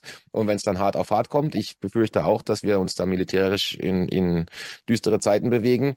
Ähm, aber auch da gilt, wenn ich heute davor Angst habe, versaue ich mir den heutigen Tag. Ja, wenn das morgen ist mit dem Reichstagsbrand, werde ich morgen da entsprechend drauf reagieren und gucke, dass ich vorbereitet bin, soweit ich das kann in meiner Autonomie kleinen Welt, ja, mit dem, was ich tun kann. Aber ich lasse mir nicht Angst machen vor einer Zukunft, die noch nicht eingetreten ist. Und wenn sie kommt, äh, wie gesagt, dann verteidige ich da meine roten Linien und äh, versuche mich wenigstens ein bisschen vorzubereiten. Mehr kann ich eh nicht tun. Ne? Also ich würde vielleicht gerne noch mal was ähm, zu Matthias sagen, weil Matthias hat das nämlich genau richtig erkannt, dass diese Prozesse, die ich da alle aufgezählt habe, die sozusagen individualpsychologisch einen da irgendwie ermächtigen, ähm, reifer zu werden, ähm, direkt vom System oder wie immer man das auch äh, sehen will, erkannt werden in dem Moment, wo sie Früchte tragen. Also es ist tatsächlich so, da, um bei dem Gartenbeispiel zu bleiben, die, die Gärten, die Gärtner werden dann ähm, be, unter besondere Beobachtung genommen. Ja? Also man kann dann äh, gar nicht mehr so einfach Gärtnern, jetzt auch im übertragenen Sinne. Und es ist tatsächlich so, dass die Prozesse, die ich beschreibe, weil ich sie eben auch selber in den letzten äh, 20 Jahren durchgemacht habe, ähm, die sind scheinbar erstmal im Kämmerlein, also man malt im Kämmerlein oder man lernt ein Instrument oder schreibt etwas, alles nur für sich Tagebuch oder man trötet auf irgendwas rum und es ist alles ganz dilettantisch oder man malt ganz scheußlich, so wie ich am Anfang auch ganz dilettantisch und naiv gemalt habe und so. Dabei bleibt's aber nicht. Also wenn man äh, sozusagen diesen Weg wirklich weitergeht und sich ernst nimmt und sich immer besser kennenlernt, ähm, kommt es früher oder später zu einer Teilnahme mit den Dingen, die man da tut. Auf einmal ist ein Buch entstanden oder auf einmal hat man eine große Ausstellung und auf einmal wird man von Sammlern gekauft. Äh, das heißt, äh, diese, äh, sich authentisch im Leben aufzustellen und authentisch zu merken, ich tue jetzt die Dinge, die wirklich zu mir passen. Und wenn man das ein paar Jahre durchhält, ähm, hat man damit auch Erfolg und man ist sichtbar als ein anderer. Ja, viele, man kann auch einen Beruf wechseln oder wie auch immer. Und äh, das, mit dem man dann sichtbar geworden ist, was sozusagen aus einem selbst heraus nah an einem dran entwickelt wurde, das hat keinen Stallgeruch mehr zum, zu, zu der Agenda, die äh, sozusagen diese, die Menschen alle mehr oder weniger einlullen will und gleich machen will. Das heißt, man hebt automatisch den Kopf irgendwie aus dem Sumpf und ist ein anderer und man einerseits, und dann passieren eben zwei Dinge. Einerseits wird man dann rasiert und gehört auf einmal zu den Bösen und kriegt einen Aluhut aufgestülpt und sonst was. Zum anderen ist man aber auch Leuchtturm. Man ist auch sichtbar und man fängt an, das unmittelbare Umfeld durch die eigene Authentizität zu verändern. Und deswegen ist man ja auch gefährlich. Deswegen sind Künstler gefährlich. Deswegen hat jedes System, hm. das sich in Richtung Totalität entwickelt, einen unheimlichen Fokus auf Künstler oder äh, äh, hegt Künstler ein äh, oder diffamiert Künstler. Siehe Cancel Culture hat sich Gunnar ja auch sehr intensiv mit beschäftigt. Äh, das heißt, Künstler, die wirklich authentisch werden, ähm, gegen die geht man früher oder später vor, je nachdem, wie totalitär sich ein System entwickelt hat. Und man kann eigentlich ablesen, als Marker sozusagen, also wie frei Kunst in den Ländern wirklich ist, kann man direkt als Marker benutzen, als Lackmustest benutzen, wie totalitär die Systeme sind. Mhm. mhm. Und insofern ähm, hat Matthias recht, wenn er sagt, das ist schön und gut, dieser Selbstkontakt, äh, den man damit herstellt. Ähm, aber man muss sich auch klar sein, dass diese beiden Dinge passieren werden. Man hat keinen Stallgeruch mehr, man ist ein anderer, man bekommt Ärger, aber gleichzeitig ist man auch ein Leuchtturm. Und diese, diese Entscheidung, die muss irgendwie jeder Aufklärer an irgendeiner Stelle äh, treffen. Aber es ist so, dass diese Heldenreise nicht ohne Folgen bleibt. Also man kann das nicht im Kämmerlein machen, man kann das nicht unter der Decke machen, und man kann nicht sagen, uh, ich mache jetzt hier ganz privat meine Heldenreihe, aber das ist ganz unpolitisch. Deswegen ist ja das, was ich auch immer sage, das psychologische Moment, wo, meine Bücher sind eben sehr psychologisch und auch drehen sich oft um Kunst. Und man denkt, na ja, und dann ist er auch noch irgendwie politischer Autor, als würden diese Dinge nicht zusammengehören. Die Wahrheit ist, diese Dinge gehören unmittelbar zusammen. Das, mhm. was ich meine an Individuationsprozess, wird zwangsläufig politisch. Und gerade diese, wenn ich einen Satz sagen darf, diese Leuchtturmrolle finde ich besonders wichtig. Wir kennen das Phänomen, es liegt ein betrunkener, hilfloser Mann auf der Straße. Wenn niemand hingeht, gehen alle anderen vorbei. Wenn die erste Person anhält, geht da hin und hilft, dann plötzlich gibt es eine Traube Menschen drumherum. Mhm, mhm. Ich versuche das mal aus einer äh, philosophischen Kategorie heraus zu unterstreichen, was Raimund gerade gesagt hat, weshalb die, die Kunst so etwas Gefährliches für totalitäre Regime darstellt. Es liegt an der Einbildungskraft. Die Einbildungskraft ist das Vermögen der Vorstellung eines Gegenstandes, ohne dass es in der Wahrnehmung präsent wäre, sagt Kant. Es ist sehr formell. Was ich damit sage, ist, ich kann mir etwas in Erinnerung rufen, was längst nicht mehr gegeben ist. Das ist das eine. Ich kann mich daran erinnern, wie es war, miteinander zu sprechen, bevor es Handys gab, zum Beispiel. Die Einbildungskraft kann aber auch noch mehr. Sie kann Dinge anders zusammensetzen und kann eine Alternative entwerfen zum Gegebenen. Das heißt, die Schwerkraft der Normativität des Faktischen, also es soll so sein, wie es ist, kann überwunden werden durch den Traum, die mir die Einbildungskraft und die Fantasie nahelegt. Und deshalb besteht die Herrschaft darin, uns die Einbildungskraft zu rauben, indem sie die Imagination, das heißt das Selbstvorstellen, ersetzt durch Visualisierung. All die Serien bombardieren uns mit Bildern und unser Eigenanteil ist sehr, sehr gering, während wir über die Künstler eingeladen werden, unsere Einbildungskraft so zu entfalten, dass wir eine am, am Modell einen, einen, einen exemplarischen Lernschritt oder Bildungsschritt tun im Hinblick auf eine produktive Veränderung von Wirklichkeit durch unsere Imagination. Das scheint mir etwas sehr, sehr Wesentliches zu sein und da stimme ich jetzt Raimund unbedingt nochmal zu, weshalb nämlich das alles bekämpft werden muss. Das mhm. Gleiche gilt auch für die Philosophie. Die kann nämlich mit Begriffen und Kategorien sich vom Gegebenen entfernen und etwas anderes aufwerfen. Und ich berichte jetzt mal, habe ich, weiß nicht, schon noch wenig drüber gesprochen, über meine Erfahrung mit der Akademie, die wir damals gegründet haben als eine Art Bildungseinrichtung. Ich weiß nicht, ob ihr die kennt das fing an als Hannah Arendt Akademie, als eine Art Bildungseinrichtung für die ja. Kinder der Leute, die nicht mehr an die Unis wollten und nicht mehr sich rausgetraut haben oder dem Regime einfach diesem Druck nicht mehr gewachsen waren die wurde ja dann unter maßgeblichem Einfluss von, von Anonymous und anderen Akteuren und auch einer konzertierten Medienaktion derart äh, angegriffen. Wir hatten wirklich was Kleines und gedacht, wir schaffen einfach nur eine kleine Arche, mit der wir jetzt die Sinnflut der Corona-Phase sozusagen ein bisschen überstehen und waren plötzlich das, das Politikum schlechthin und waren plötzlich alle Nazis. Und das hat mich so überrascht und hat mich tatsächlich auch schwer getroffen, weil ich dachte, bin ich denn so wichtig, dass man mich so bekämpfen muss? Ja, äh, nicht, dass das jetzt eine Bestätigung ist für meine Selbstwichtigkeit, sondern wie, wie, wie porentief einfach der Totalitarismus jede kleine Pflanze unterdrückt und andererseits Leuchtturm.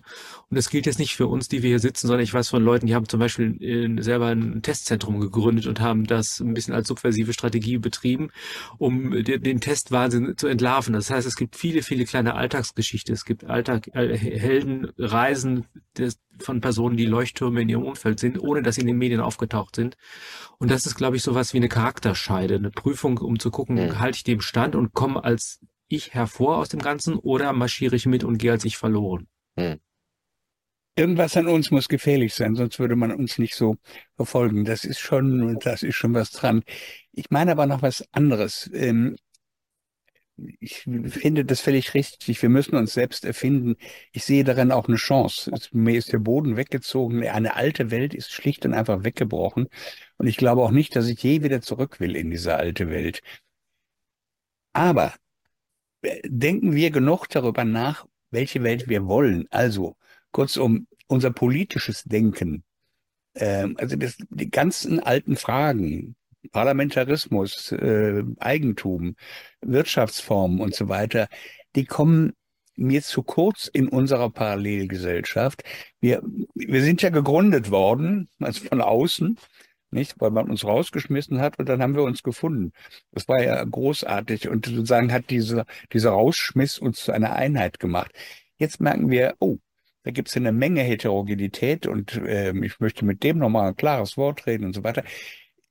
Es wird einerseits in unseren Kreisen zu wenig diskutiert, kontrovers diskutiert.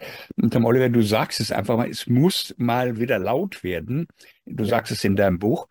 Ähm, das wäre ganz wichtig, dass das richtig mal wieder Debatten wir uns untereinander zanken, dieser mhm. blöde Hunger äh, und so weiter, ähm, um uns dann aber auch im besten Sinne wieder sehr gut zu vertragen. Wir wissen, was wir aneinander haben. Mir fehlt diese Diskussion, die politische Diskussion. Mhm. Ähm, ja, wir haben, glaube ich, alle etwas Angst davor, dass die Einheit zerbricht. Ich, ich, ich weiß es nicht. Also ich bin gar nicht auch, es gibt oft diese Bestrebungen ja, dass man auch die, die neuen Medien, dass man da Plattformen gründen will und Dinge zusammenfassen und äh, vergrößern und auch da zentralisieren und alle zusammen. Aber das ist äh, meiner Meinung nach gar nicht der Weg, den man gehen muss. Ich denke, wenn wir jetzt zurückschauen, die vier Jahre, dass wir hier heute zusammen eine Konferenz haben, hat sich relativ chaotisch zusammengefunden. Es ist einfach passiert ähm, durch die Entwicklungen im Umfeld. Und ähm, ich meine, wenn man zurückschaut, Demokratie war nie fair. Ja? Also das fängt ja bei den Griechen an. Das war, äh, es ist das Beste, was wir bisher haben, sicher. Ähm, äh, wenn man jetzt hier die Schweiz anguckt, ich lebe ja in der Schweiz, dann ist es eine basisdemokratisch organisierte ähm, äh, Gesellschaft, die wirklich noch ein Subsidiaritätsprinzip lebt, äh, wo man auf der Gemeinde mit tausend Stimmen ein Referendum machen kann und dann kommt der Master nicht hin, wo er geplant ist. Und auf kantonaler Ebene sind es, glaube ich, 10.000 und Bundesebene dann 100.000 Stimmen. Äh, damit kann man tatsächlich Einfluss nehmen. Aber die repräsentativen äh, Demokratien, äh, das ist ja also wirklich eine, eine Demokratiesimulation. Und ich finde eigentlich erstaunlich, äh, wenn man schaut, was die letzten Jahre passiert ist, äh, wie diese Selbstorganisation, diese chaotische Selbstorganisation, fast schon anarchische Selbstorganisation funktioniert. Da entstehen Serverfarmen im Hintergrund, da werden ja. Webseiten gehostet, da schließen sich Leute zusammen und machen ein Medienformat, da gibt's Printformate. Hier in der Schweiz gibt's auch äh, Schulen, hier ist das Bildungswesen ja ein bisschen bisschen anders organisiert. Hier gibt es ganz andere Bildungsansätze. Äh, dann gibt es verschiedene Bewegungen. Es gibt Parteien, die sich gegründet haben. Ich finde das gut, weil das ist diese Guerillataktik, äh, die man schlecht unterbinden kann. Wenn wir alle, äh, jetzt um bei der Technik zu bleiben, eine große Serverfarm nutzen, wo wir kostengünstig und äh, von einem per, von einem äh, Team äh, effizient gemanagt unsere ganzen Webseiten laufen haben, dann schalten die einen Schalter ab und dann ist das neue Medien äh, äh, die neue Medienwelt weg. Ähm, wenn wir alle kleine Server haben, unsere eigene Technologie, unsere kleinen Gruppen, äh, dann ist es ungleich schwerer, dagegen vorzugehen. Und es ist ja auch in unserer äh, neuen oder freien Medienblase äh, ein Abbild der Gesellschaft. Und da gab es noch nie Friede, Freude, Eierkuchen und eine, eine Homogenität, wo sich alle lieb haben und alle verstehen. Das ist nicht realistisch. Ich finde, wichtig, dass man streitet und danach sich dann, also mit Respekt streitet, äh, dass sachlich bleibt natürlich, ja. ähm, äh, das aber auch ab, ab kann, wenn man angegriffen wird. Und mittlerweile sind ja selbst viele bei uns, im, im Umfeld dann äh, äh, ja, so, so, fast schon äh, fühlen sich konfrontiert, so Mikroaggressionen, ja. ja. wenn man da laut wird oder so irgendwie. Ich finde das eigentlich relativ gesund, wenn man laut wird oder wenn man sich emotional streitet und danach wieder die Hand geben kann. Was mhm. natürlich nicht passiert und es ist, glaube ich, auch nicht eine Erwartung, die man haben sollte, ist, dass die andere Seite kommt und mit einem spricht. Ähm, das versucht Jens Lehrich seit äh, er Fair Talk macht und es kam noch nie irgendjemand. Ja, also äh, und zwar, weil die wissen, dass sie diesen Argumenten nicht standhalten können. Ja? Und auch, dass zum Beispiel, also wenn ich da sitze und man ähm, versucht mir über den Mund zu fahren, irgendwann schreie ich dann, ja, äh, weil ich will da zu Wort kommen und ich lasse mir das einfach nicht bieten. Ähm, und ich glaube, dass wir äh, uns gar nicht so arg Gedanken machen müssen darum, welches theoretische Konstrukt muss da nachher herrschen, welche Partei oder brauchen wir jetzt eine verfassungsgebende Versammlung. Äh, ich würde die Dinge einfach laufen lassen. Äh, wie wir ja offensichtlich alle vermuten, wird es noch ein bisschen hässlicher und noch chaotischer. Äh, und ich glaube, dass es diesmal eine Chance gibt, dass da eine gewisse chaotische Selbstorganisation zu neuen Formen äh, führen kann. Und natürlich kann man sich dann danach und muss man sich dann danach auch Gedanken machen, wie das strukturell aufgesetzt wird und wie man, äh, wie man das sinnvoll in in gesellschaftlicher Weise leben kann. Aber ich glaube, das ist momentan noch nicht der Fokus. Momentan ist der Fokus eher emotionale Resilienz gegen das, was da kommt und äh, eine gewisse äh, Selbstermächtigung und der Kampf um die souveräne Autonomie des Individuums, wie Nietzsche das gesagt hat. Ja. Das ist nämlich die Waffe, die mhm. wir jetzt brauchen, um die nächsten paar Jahre vielleicht zu überstehen. Mhm. Uns bleibt nichts aus, äh, aus, äh, außer improvisieren. Das finde ich auch gut und improvisieren ist eine Kunst. Ähm, trotzdem, sozusagen, wir möblieren einen bestimmten bestimmten Raum, also Zukunftsraum nicht mit, also durch Denken. Wir verharren da ein bisschen in der Improvisation, sondern wir sparen die, die, die größeren Themen aus. Wie wollen wir leben? Das, das ist schon eine wichtige Frage. Äh, und keiner von uns glaubt ja, dass wir in irgendeiner, die Oberwelt in einer offenen Feldschlacht äh, besiegen können möglicherweise schafft sie sich selbst ab und uns dabei auch, das, wenn wir alles ähm, noch erleben. Aber ähm, mir, mir fehlt die, die intellektuelle Möblierung eines Zukunftsraums, ähm, über den wir auch streiten können. Also ich bin ja nicht derjenige, der sagt, so soll es, da geht's lang. Ähm, aber wir streiten nicht darüber. Also Eigentum, äh, Wirtschaft und so weiter. Mhm. Es gibt wahnsinnig viele Initiativen, tolle, also gerade auf dem, in dem Wirtschaftsgebiet. Oder allein, was wir an Medial auf die Beine gestellt haben, was die, ähm, was die, die Rechtsanwälte für Aufklärung, die Anwälte für Aufklärung, die SAF und so weiter auf die Beine gestellt haben. Das sind tolle Sachen. Aber wir glauben ja nicht, wir können zurückgehen zum Rechtsstaat, wenn äh, Herr Herbert abgesetzt ist. Oder wir glauben ja auch nicht, wenn der Scholzomat äh, mal die Bühne verlässt, dass die Demokratie wiederkommt.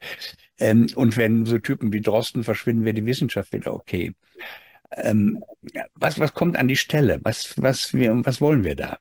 Also wenn ich einen Satz noch da anfügen darf, ich glaube, dann müsste man sich wenigstens, wenn man eine Vision haben will, wie es sein soll, müsste man sich wenigstens politisch zumindest in Richtung und gesellschaftspolitisch in Richtung Schweiz entwickeln. Weil ich wohne hier und es ist äh, wie Tag und Nacht. Ja, also selbst diese Nähe zur Grenze, ja, als ich noch an der relativ nah an Deutschland gewohnt habe, jetzt wohne ich relativ nah an Italien, aber ähm, das ist ein Unterschied wie Tag und Nacht. Die Leute sind hier in der Regel zufrieden, glücklich, gehen mit Respekt miteinander um.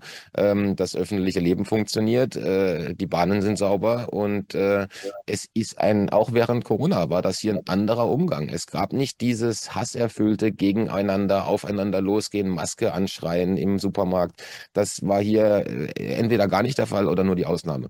Und wenn wir uns irgendwo politisch hinentwickeln wollen, muss es die Dezentralität sein, zurück in einen Föderalismus, der vielleicht sich hier am Kanton organisiert, weil hier ist ein Kanton wie ein kleines Königreich. Im Prinzip entscheidet man alles auf Kantonsebene und die sieben Bundesräte geben nur Empfehlungen ab. Daran kann sich das Kanton dann halten oder nicht. Da gibt es die berühmte Story dann, dass der Bund einen Impfbus geschickt hat, der dann durchs Land fuhr. Äh, ein Kanton beziehungsweise ein Gemeindepräsident, also analog zu unserem Bürgermeister, hat gesagt, bei uns hält der Impfbus nicht im Dorf. Ähm, hat das untersagt. Der Impfbus hat doch gehalten und hat ihn die Kantonspolizei festgesetzt, mit einer Buße belegt und aus dem, aus dem Wort geschmissen. Ähm, und ich finde, das ist zumindest eine Vision, in die wir uns äh, hinentwickeln können, wenn der Gemeindepräsident bei uns so viel zu sagen hat, dass er eine Bundesentscheidung ähm, nicht also negieren kann und, und selbst entscheiden für seine Gemeinde und dass du auf Gemeindeebene mit tausend Stimmen ein Referendum hast, ob da der 5G-Mast hin soll oder nicht oder die Autobahn da drumherum gebaut wird, äh, dann sind wir schon ein deutliches Schrittchen weiter, als wir es jetzt in Deutschland sind. Raimund.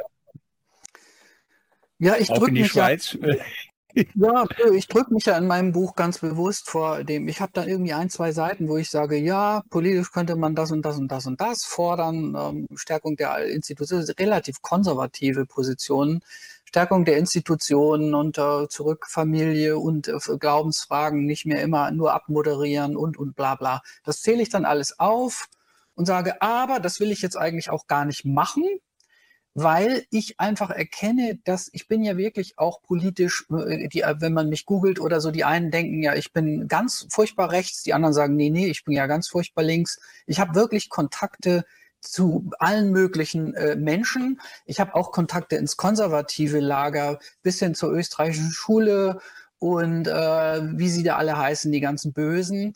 Äh, genauso äh, bin ich aber auch äh, mit Herrn Söllner. Hannover.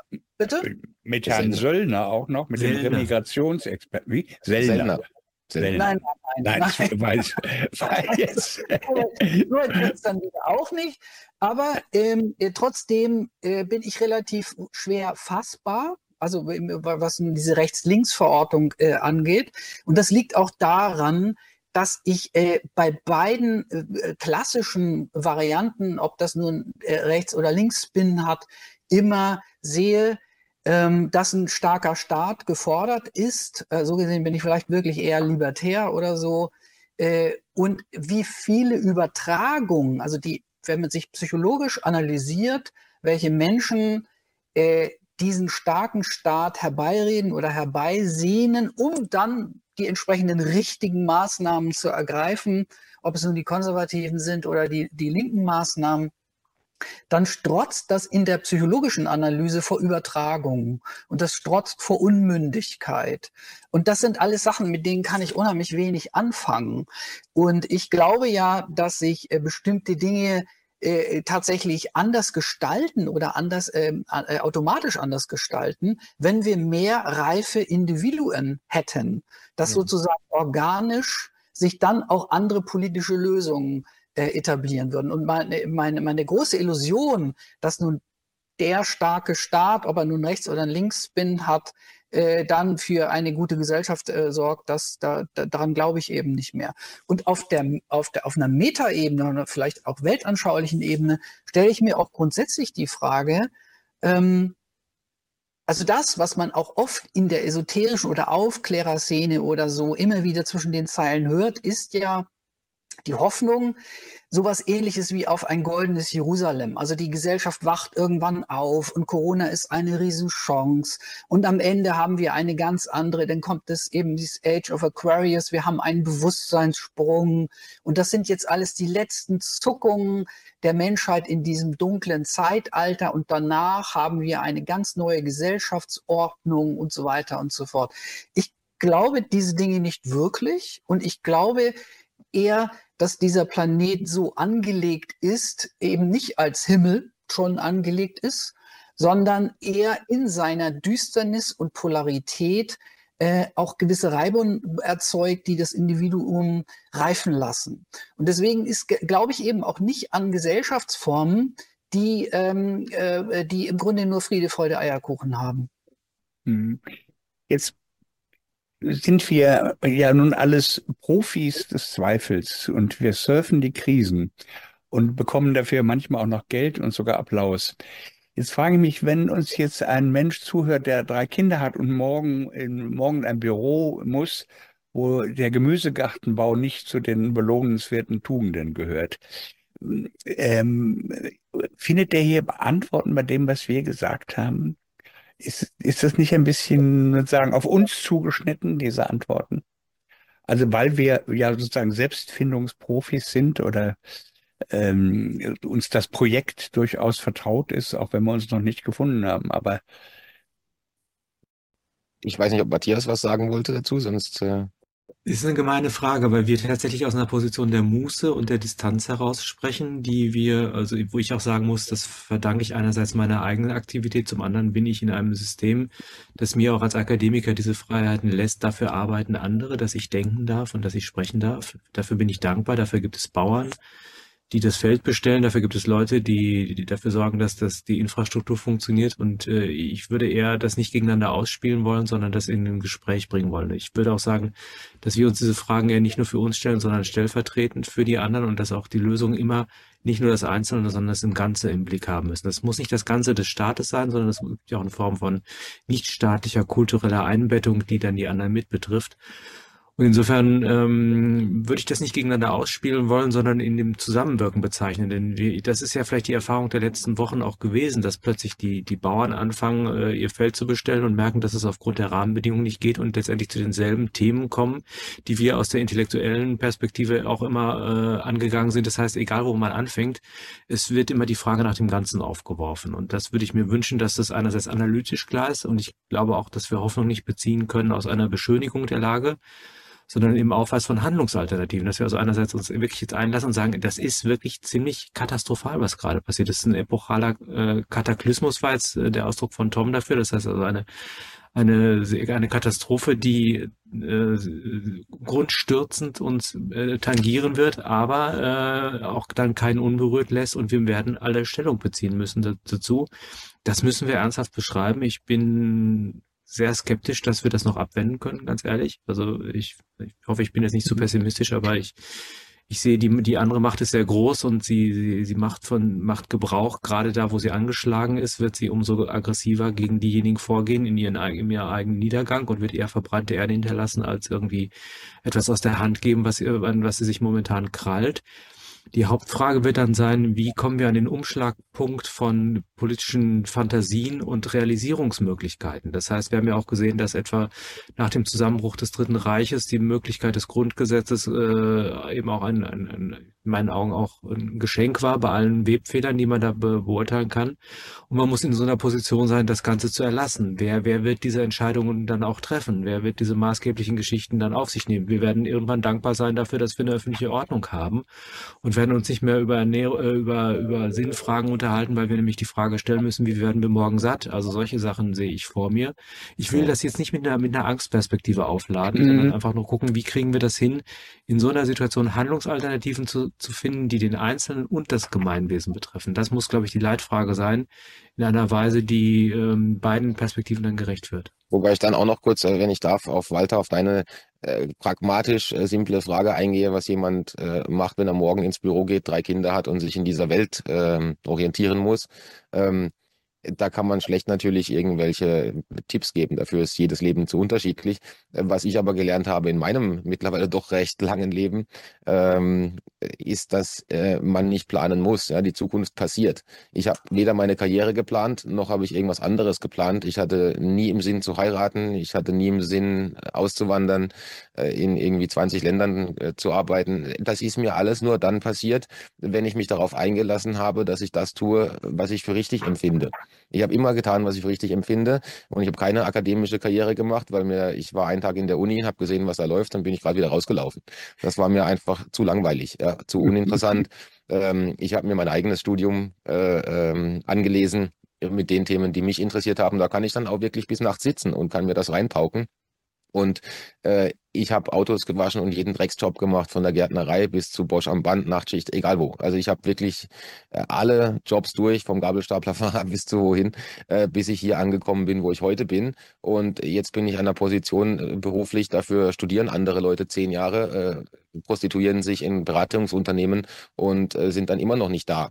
Also muss irgendwas an einem gewissen Grundvertrauen, das man an sich, in sich hat, ähm, muss einen weiterbringen. Und ich habe mich nie irgendwie desillusionieren lassen von Dingen, die nicht gut funktioniert haben. Ich habe mir auch nie Angst machen lassen von Prüfungen, Tests oder von neuen Herausforderungen. Ich habe das immer als Challenge gesehen und äh, ich empfand mich dabei, Raimund hat das vorhin gesagt, ich empfand mich dabei nicht mal mutig oder irgendwas. Ich habe es einfach getan, weil es mir das Richtige erschien und äh, oft bin ich ins kalte Wasser gesprungen, hunderte Male.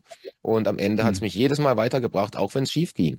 Und mhm. dem Mann, der dann morgen ins Büro geht und sich in dieser Welt befindet mit seinen drei Kindern, muss man vielleicht den widersinnig Erscheinenden im ersten Moment Tipp geben, wenn das Büro so schlimm ist, wenn die Arbeit so schlimm ist, wenn dein Arbeitgeber dich so behandelt, dann schmeiß das Zeug einfach hin und mach was anderes. Wie sich das andere dann darstellt, das ergibt sich daraus, dass du die erste Entscheidung triffst. Wenn du da nicht mehr hingehst, musst du morgen was anderes machen, aber du hast auch acht Stunden mehr Zeit an dem Tag da kann man dann auch was anderes machen.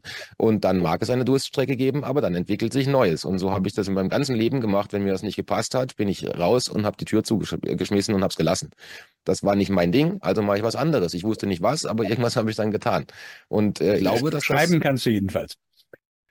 Gut, das, auch wenn du es nicht studiert hast. Das hat in der Schule auch gut funktioniert, ja. Das äh, im Gegensatz zu Mathe und Physik, das war nicht so mein Highlight. Aber ich meine, das ist dieses Grundvertrauen, äh, das einen tatsächlich zum eigenen Held werden lässt, wie wir, wir hatten den Begriff jetzt ein paar Mal, äh, in dem man aber auch konsequent ist. Wenn mir irgendwas nicht passt, dann sage ich nein. Und wenn ich in die Arbeit komme und es ist schrecklich, trotz drei Kinder und eine Frau oder einer Hypothek vom Haus, dann gehe ich da nicht mehr hin. Das ist ja. einfach so und dann ergibt sich daraus was Neues. Aber diese erste Entscheidung muss man treffen, weil sonst verharrt man in dieser Agonie und geht da die nächsten zehn Jahre hin, weil man dieses, mhm. dieses illusorische Gefühl von Sicherheit hat, weil man kriegt irgendwie ein paar tausend Euro überwiesen am Ende vom Monat. Mhm. Ähm, und äh, das kann es nicht sein. Ja? Also wenn man Frust hat, dann muss man den an der Stelle beenden. Man ist immer der, Regisseur in seiner Truman Show. Mhm. Darf ich nochmal auf, äh, zum Schluss auf den Anfang kommen? Wir sprachen wie 80, 20, wie viele wir sind und so weiter. Ich habe den Eindruck, den ich aber empirisch nicht äh, genau belegen kann, dass wir immer mehr werden. Also ich kenne wirklich keinen Menschen, der irgendwie davon träumt, Russland zu ruinieren ähm, oder sagt, die Ukraine muss gewinnen. Ich lese das in der Zeitung und höre irgendwelche durchgeknallten Politiker sowas sagen. Ich, ich kenne keinen Menschen, der das, ähm, der dieses Zeug nachbetet. Und wir werden auf eine bestimmte Weise immer mehr. Die Leute gehen nicht auf die Barrikaden, sie bekennen sich nicht jetzt durch irgendwelche Pamphlete oder in, in, durch, durch Demonstrationen, aber es ist ein, ein, ein Auswandern aus dem, aus dem System, aus der Oberwelt, die scheint mir schon ganz erheblich. Und es gibt für mich immer einerseits die Zahl der Ungeimpften, und das hieß ja schon, was sich nicht impfen lassen. Und dann, wie Tom Lausen mal errechnet hat, dass es wohl 14 Millionen gefälschte Impfpässe gibt, da kommt man schon mal so auf die 30 Millionen. Das sind Entscheidungen, die haben Leute getroffen. Ähm, die trifft man nicht so aus Versehen oder weil man ein bisschen zipperlich ist. Wir sind eine Menge. Seht ihr das auch so? Also das ist ja wirklich nur eine Daumenpeilung, die ich hier abgeben kann. Also ich, ich würde da, äh, ich bin da immer unheimlich vorsichtig zu beurteilen, inwieweit wir aus einer Blase rausgucken und versuchen, aus dieser Blase raus ja. irgendwelche Rückschlüsse zu ziehen. Es ist unheimlich schwer, was Matthias eben gesagt hat. Äh, wir sind ja in irgendeiner Weise auch alle freigestellt. Sei es, dass man sich frei kämpft, dass man kompromisslos ist wie äh, Tom, dass man in Rente ist, dass man sich freigestellt hat, dass man irgendwie sind wir ja Freaks, die äh, mehr oder weniger Zeit haben und in dieser Zeit auch eine hohe Medienkompetenz entwickelt haben und so weiter. Ne? Ich habe neulich äh, Bruder zugehört, der sprach von seiner Tochter und sagte, ja, ich weiß ja, wie es läuft, meine Tochter arbeitet, äh, die muss dann nochmal die Kinder abholen, hat vielleicht noch Zeit für eine halbe Stunde äh, Sport und dann hängt die sich nochmal zehn Minuten vor den Fernseher und dann fällt die tot ins Bett. Und wenn man diese Fremdbestimmung, wenn man den Grad der Fremdbestimmung der Menschen sieht, das merke ich auch, wenn ich mit alten Freunden telefoniere, die wirklich im Job sind, die ihre Kinder von der Kita abholen müssen und so weiter und so fort. Die haben ein minimalen Zeit, minimales Zeitfenster, um sich noch irgendwie politisch äh, äh, Klarheit zu verschaffen. Und wenn man dann sieht, was da von oben raufgeschüttet wird, als Stichwort, was wir vorhin hatten, re gemachte Realität, die absolut nicht mehr hinterfragbar ist, äh, dann kann man schon Zweifel kriegen. Also wie, wie wach, wie nicht, äh, 20 Prozent, 80 Prozent, Hälfte. Ich glaube, man darf nicht darauf reinfallen, dass wir aus einer aufgeklärten Blase äh, argumentieren, wo man, wo man ständig mit Leuten zu tun hat, die es kapiert haben. Die lesen dann eben diese entsprechenden Portale. Ähm, da nickt man sich gegenseitig ab und haut sich auf die Schultern. Aber außerhalb davon, diesen, diesen, diese Zahl zu bestimmen, wie viele Leute haben es jetzt irgendwie kapiert und wie viel nicht, da wird man dann schon kleinlaut wenn man sieht, äh, wie so konstatierte Aktionen wie jetzt mit dem Kampf gegen rechts ähm, dann millionenfach auf die Straße gehen und wie schnell man diese wirklich äh, redliche äh, Demonstration, die eben vorher stattgefunden hat, die wirklich aus dem, aus, der, äh, aus dem Volk heraus sich entwickelt hat, mal kurz kassiert. Und äh, das ist gilt, glaube ich, auch für andere Dinge. Ich glaube, wenn man entsprechend framed, wenn man vor allen Dingen mit entsprechenden Angstmotiven arbeitet, dann lassen sich auch neue Dinge wieder ganz schnell lostreten, weil man nicht vergessen darf, wie viel Zeit die Leute überhaupt haben, um sich äh, ein Bild von der Wirklichkeit zu äh, verschaffen. Soll ich da ja. was anfügen? Oder? Ja, also äh, diese, ich, ich glaube, dass diese ähm, kuratierte Realität äh, zu unserem Vorteil passiert. Also äh, wenn Raimund jetzt die Demos anführt, ne, die, die, die Demokratie-Demos, die vermeintlichen, die Orwellschen, dann ähm, sieht man ja aber, wer da alles mitmischt. Ja? Also da sind mehr Sponsoren-Kokos auf dem Plakat als auf einer Formel-1-Weste. Und ähm, das Ganze, das, das sieht ja wirklich äh, konzertierte Aktion aus. Und ich habe dann gelesen, dass Fußballvereine, Sportclubs, ähm, Gewerkschaften, die haben Leute mit Bussen dahin gekarrt und so. Ne? Also, dass man einfach diese Bilder hat. Das ist analog zu den Klimaklebern, wo ich in Berlin war und dann tauchen die vorm, äh, vorm Haus, also es war drei Stunden vorher angekündigt, dass sie kommen. Dann habe ich die da vorher gesucht und den Stand mit dem Infomaterial, hatte den in meinen Artikel ausgedruckt und wollte ihn mitbringen, ähm, damit ich mal mit einem sprechen kann von denen. Äh, die kamen aber dann fünf Minuten vor dem angekündigten Termin, haben sich kurz auf die Straße gesetzt und es waren genauso viele Kameraleute wie, Kameraleute wie Klimakleber und nach fünf Minuten waren sie auch abgeräumt. Also das Ganze ging zehn Minuten, war aber dann zwei Tage bei Social Media eine große Nummer, ja, weil sie sich wieder irgendwo hingeklebt haben. Daran sieht man, dass es kuratierte Realität ist. Und in meinem täglichen Umgang mit der, ich arbeite ja tatsächlich noch in der Corporate-Welt, ja, also mit Großkonzernen und äh, mit Geschäftsleuten. Und es ist ein, und, und die setzen auch alle zum Teil diese Konzerne, diese DEI-Agenda, ne, Diversity, Equity, Inclusion und so, da gibt's alle diese netten Buzzwords und Regenbogen-Logos. Äh, wenn man aber mit der Belegschaft spricht und mit den meisten Leuten da drin, sind die Mehrheitsverhältnisse wahrscheinlich ähnlich wie auf der Straße. Da gibt's zehn Prozent Extremisten, die tatsächlich in ihre E-Mail-Signatur dann He und Him und She und Her reinschreiben so Zeug also die Pronomen. Äh, aber den meisten Leuten geht das völlig am allerwertesten vorbei. Das tangiert sie peripher. Und äh, dann gibt's die 20 Prozent, die dann im Unternehmen sich auch trauen, dagegen zu argumentieren. Und das ist ein Spiegelbild der Realität. Das heißt, da wird uns was oktroyiert, äh, da wird eine Agenda durchgesetzt. Und ich glaube, dass es tatsächlich äh, im, im ich nenne das dann den, den, den Bodensatz, ja, also das ist nicht negativ behaftet in dem Fall, aber dass der große Bodensatz der Gesellschaft äh, entweder dagegen ist, entweder offen dagegen oder schon intern dagegen äh, und es braucht oft nur noch diesen Zündfunken, dass man sich auch artikuliert. Ähm, ich denke, wir werden insgesamt äh, von 20 äh, Prozent vielleicht, wenn wir Zahlen äh, um uns werfen wollen, 20 Prozent Radikalen. und äh, davon wiederum sind vielleicht fünf Prozent die, die wirklich die Agenda setzen. Ja, also ich denke, das sind ganz kleine Gruppen und es ist auch nicht der große äh, Teil der Mehrheit. Alle Medienportale in unserem Bereich sind gewachsen. Die Zeitschriften haben Zulauf ähm, über die letzten Jahre. Ich glaube, da ist doch sehr viel Licht am Ende des äh, Horizonts und es ist nicht der Zug, der auf uns zurast. Vorhang zu, alle Fragen bleiben offen. Wo geht's lang? Ähm, wir sind ein Stück des Weges gelaufen. Ich fand es hochinteressant. Ähm, Tom Oliver, wundere dich nicht, wenn wir bald alle in der Schweiz auftauchen. Ich glaube, du hast ja schon, du hast, du hast da ja schon so ein Widerstandsnest aufgebaut. Ja, ja. Um dich herum sind ja schon ein paar von unseren Leuten. Ähm, Raimund, ich freue mich sehr über das Buch über Gunnar Kaiser, was jetzt, glaube ich, in den nächsten Tagen erscheint. Ja. Und Matthias, dich liebe ich sowieso. Äh, ich danke euch sehr herzlich. Danke für die Einladung. Auf, auf bald.